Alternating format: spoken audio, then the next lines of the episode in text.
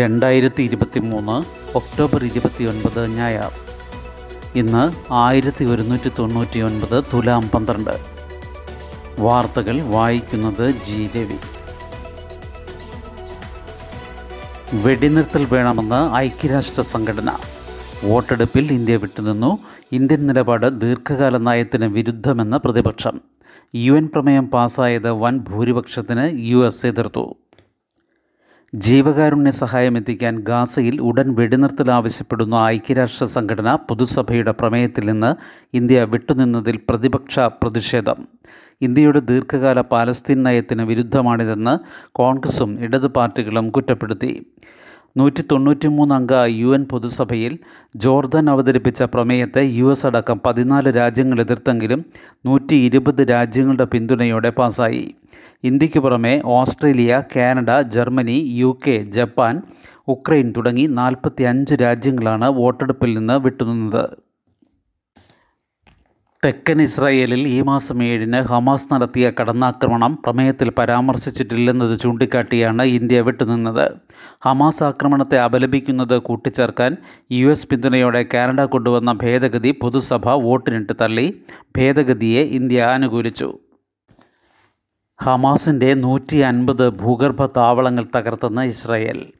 Internet phone ബന്ധമറ്റ Gaza മുനമ്പിൽ Israel സൈന്യം വ്യോമ കരയാക്രമണം കടുപ്പിച്ചു. വെള്ളിയാഴ്ച രാത്രി ഗാസയിൽ കടന്ന സേന പിൻവാങ്ങിയിട്ടില്ലെന്ന് ഇസ്രായേൽ വ്യക്തമാക്കി. വിവിധ സ്ഥലങ്ങളിൽ നേർക്കുനേർ ഏറ്റുമുട്ടൽ തുടരുകയാണെന്ന് ഹമാസ് പറഞ്ഞു. വടക്കൻ ഗാസയിലെ ഹമാസിന്റെ നൂറ്റി അൻപത് ഭൂഗർഭ താവളങ്ങൾ തകർത്തതായി ഇസ്രായേൽ അവകാശപ്പെട്ടു. ഇറാൻ പിന്തുണയുള്ള യമനിലെ ഹൂതി വിമതർ വെള്ളിയാഴ്ച രാത്രി ഇസ്രായേലിന് നേരെ തൊടുത്ത മിസൈൽ ലക്ഷ്യം തെറ്റി ഈജിപ്തിലെ താബയിൽ പതിച്ചു. വടക്കൻ ലെബനൻ അതിർത്തിയിൽ ഹിസ്ബുല്ലയും ഇസ്രായേലും തമ്മിൽ ഷെല്ലാക്രമണം രൂക്ഷമായി. വെള്ളിയാഴ്ച രാത്രിയിലെ കനത്ത ബോംബാക്രമണങ്ങളിലാണ് ഗാസയിലെ വാർത്താവിനിമയ സംവിധാനം പൂർണമായും തകർന്നതെന്ന് ടെലികോം സേവനദാതാക്കളായ പാൽട്ടൽ അറിയിച്ചു.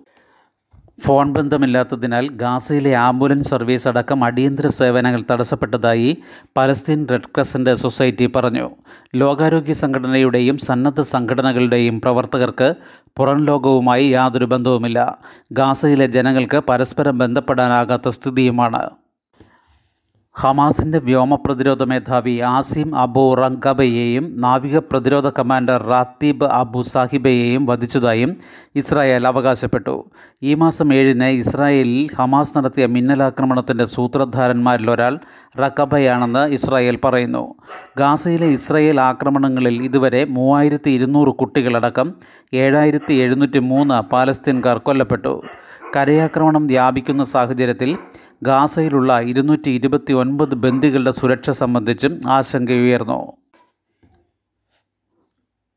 അതിർത്തിയിൽ വെടിനിർത്തൽ ലംഘനം ഇന്ത്യ പ്രതിഷേധിച്ചു. പാകിസ്ഥാന്റെ ഭാഗത്തു നിന്ന് പ്രകോപനവും ഷെല്ലാക്രമണവും ഉണ്ടായതിൽ ഇന്ത്യ പ്രതിഷേധം അറിയിച്ചു. രാജ്യാന്തര അതിർത്തിയിൽ ആർ എസ് പുര സെക്ടറിലെ സൈനിക പോസ്റ്റുകൾക്ക് നേരെയും സമീപ ഗ്രാമങ്ങളിലുമാണ് വ്യാഴാഴ്ച രാവിലെ ഏഴ് മണിക്കൂറോളം ഷെല്ലാക്രമണം നടന്നത്. ഒരു ബി എസ് എഫ് ഭടനും ഒരു സ്ത്രീക്കും പരിക്കേറ്റു. കാശിപൂർ സ്വദേശി രജനി ദേവിക്കാണ് പരിക്കേറ്റത്. ഇവരെ ജമ്മു മെഡിക്കൽ കോളേജിൽ പ്രവേശിപ്പിച്ചു. ഒപ്പമുണ്ടായിരുന്ന ഒന്നര വയസ്സുള്ള കുട്ടി പരിക്കേൽക്കാതെ രക്ഷപ്പെട്ടു. പാർലമെന്റ് ലോഗിൻ കൈമാറിയെന്ന് സംബന്ധിച്ച് മഹുവ മൈത്ര. സുഹൃത്തായ വ്യവസായിയിൽ നിന്ന് പണം കൈപ്പറ്റിയിട്ടില്ല ചില സമ്മാനങ്ങൾ മാത്രം. അദാനി രണ്ട് എം പിമാർ വഴി സ്വാധീനിക്കാൻ ശ്രമിച്ചെന്നും ആരോപണം.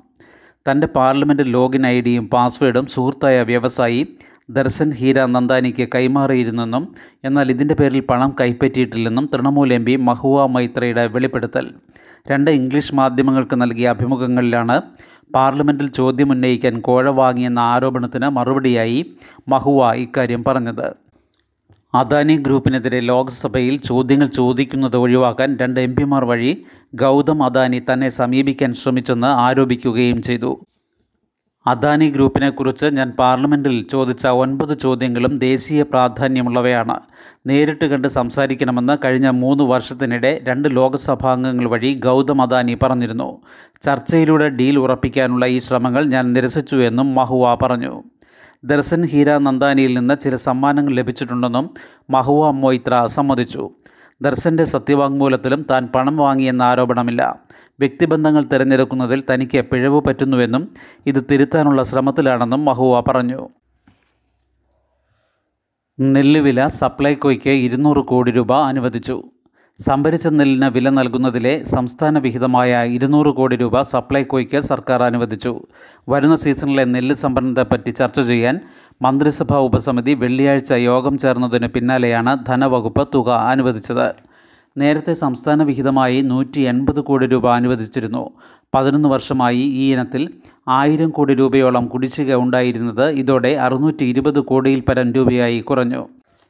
നെല്ല് സംഭരണത്തിനായി ബജറ്റിൽ നീക്കിവച്ചിരിക്കുന്നത് അഞ്ഞൂറ്റി എഴുപത്തി ഏഴ് പോയിന്റ് അഞ്ച് പൂജ്യം കോടി രൂപയാണെന്നതിനാൽ കുടിശ്ശിക മുഴുവൻ നൽകാൻ ബജറ്റ് വിഹിതം തികയില്ല. പലതവണയായി ഗഡുക്കളായി തുക അനുവദിക്കുന്നുണ്ടെന്ന നിലപാടിലാണ് ധനവകുപ്പ്. കേന്ദ്ര സർക്കാരിൽ നിന്ന് രണ്ടായിരത്തി ഇരുപത്തി മൂന്ന് വരെ അഞ്ച് സാമ്പത്തിക വർഷങ്ങളിലായി നെല്ല് സംഭരിച്ചതിന്റെ വിഹിതമായി അറുന്നൂറ്റി എഴുപത്തി ഒന്ന് പോയിന്റ് ഒൻപത് ആറ് കോടി രൂപ ലഭിക്കാനുണ്ട്. സപ്ലൈകോ മുഖേന സംസ്ഥാനം ഓഡിറ്റ് ചെയ്ത കണക്കുകൾ സമർപ്പിക്കുന്നതിനനുസരിച്ച് ഇതും നേടിയെടുക്കേണ്ടതുണ്ട്. ഹെവി വാഹനങ്ങൾക്ക് ക്യാമറയും ഡ്രൈവർക്ക് സീറ്റ് ബെൽറ്റും നിർബന്ധമാക്കുന്നു. സ്റ്റേജ് ഗ്യാരേജ് ഉൾപ്പെടെയുള്ള എല്ലാ ഹെവി വാഹനങ്ങളുടെ ഡ്രൈവർമാർക്കും മുൻസീറ്റിൽ യാത്ര ചെയ്യുന്നയാൾക്കും കേന്ദ്ര നിയമം അനുശാസിക്കും വിധം സീറ്റ് ബെൽറ്റും ഉള്ളിലും പുറത്തും ക്യാമറയും വേണമെന്ന ഉത്തരവ് നവംബർ ഒന്നിന് പ്രാബല്യത്തിൽ വരുമെന്ന് മന്ത്രി ആന്റണി രാജു അറിയിച്ചു. നവംബർ ഒന്ന് മുതൽ ഫിറ്റ്നസ്സിന് ഹാജരാക്കുന്ന വാഹനങ്ങൾക്ക് മാത്രമേ ഈ നിബന്ധന ഏർപ്പെടുത്താവൂ എന്ന വാഹന ഉടമകളുടെ ആവശ്യം അംഗീകരിച്ച് സീറ്റ് ബെൽറ്റും ക്യാമറയും ഘടിപ്പിച്ച വാഹനങ്ങൾക്ക് മാത്രമേ ഫിറ്റ്നസ് സർട്ടിഫിക്കറ്റ് നൽകാവൂ എന്ന് ഉത്തരവിട്ടു. തീവ്രവാദി സാന്നിധ്യം തിരയാൻ അതിഥി തൊഴിലാളികൾക്കിടയിൽ പോലീസെത്തും.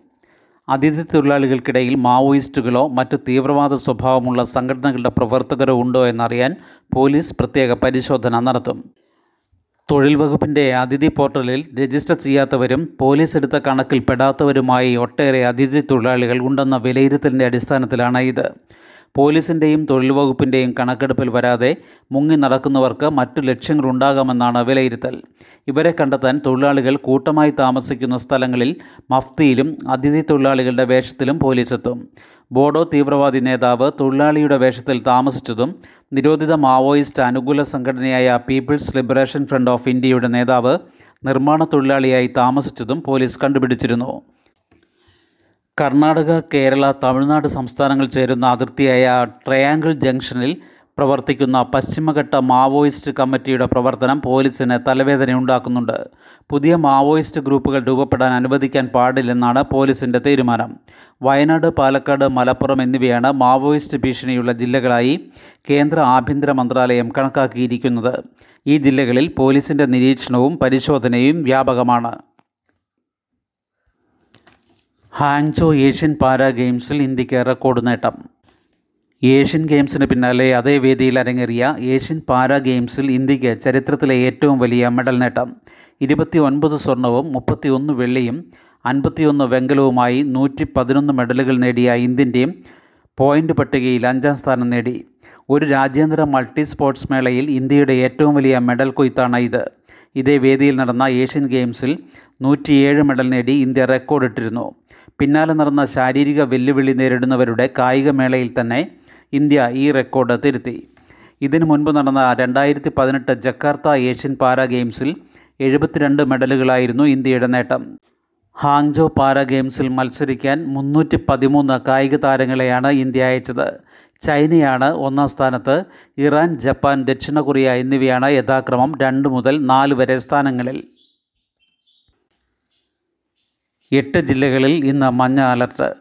ഇടിമിന്നലോട് കൂടിയ ഒറ്റപ്പെട്ട ശക്തമായ മഴയ്ക്ക് സാധ്യതയുള്ളതിനാൽ എട്ട് ജില്ലകളിൽ ഇന്ന് മഞ്ഞ അലർട്ട് പ്രഖ്യാപിച്ചു. കോട്ടയം എറണാകുളം ഇടുക്കി തൃശൂർ പാലക്കാട് കോഴിക്കോട് വയനാട് കണ്ണൂർ ജില്ലകൾക്കാണ് ഇന്ന് ജാഗ്രതാ നിർദ്ദേശമുള്ളത്.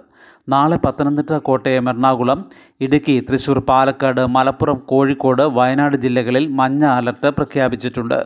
ശുഭദിനം. നന്ദി.